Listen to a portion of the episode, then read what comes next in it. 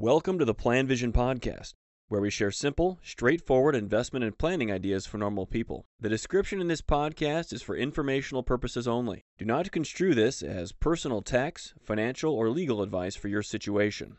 Hello, Mark Zoril with the PlanVision Podcast. This episode will discuss the role of modeling and whether or not it's useful for financial planning. And I was influenced by this recently by a blog done by Ben Carlson. I like Ben's work. And I would recommend his blog if you want to check it out. Yeah, he had a great title. I think the title was Models Are Wrong but Useful. And the general gist of his message was that modeling doesn't really capture all of the complexity and changes in the markets in the world. So you you can't look at a model and say, oh, that's what's going to happen. And my gosh, I believe this in so many different things that all these model models that are used in different types of disciplines are just awful and they're wrong and they have they do damage to our society. And I think what people are looking for in modeling is cause and effect. They want a clue, a pattern, and that's what the model indicates. I went to SMU, a college in the States here in Dallas in the mid 1980s.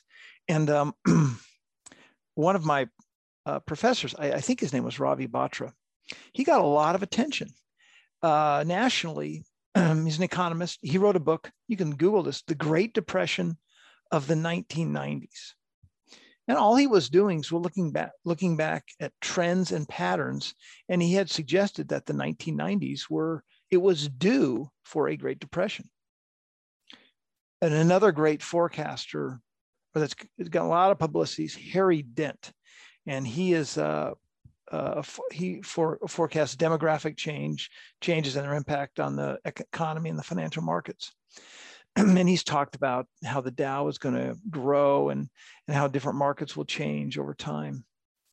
Both of these modelers, Ravi Batra and Harry Dent, are wildly off base. They're miserable. They're like eh, the Great Depression of the 1990s. It never happened and it was an inc- and looking back it was just this simplistic approach where he was looking at different uh, uh, different time frames and felt well we're due to have one now. So that's pretty simple right?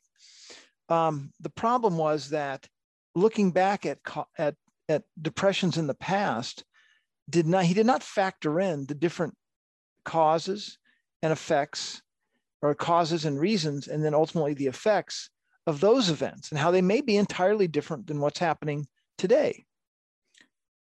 However, with these modeling programs, and this happens in the financial services industry, it's easy to get seduced because they they kind of sound interesting and they make sense and there are great stories to tell.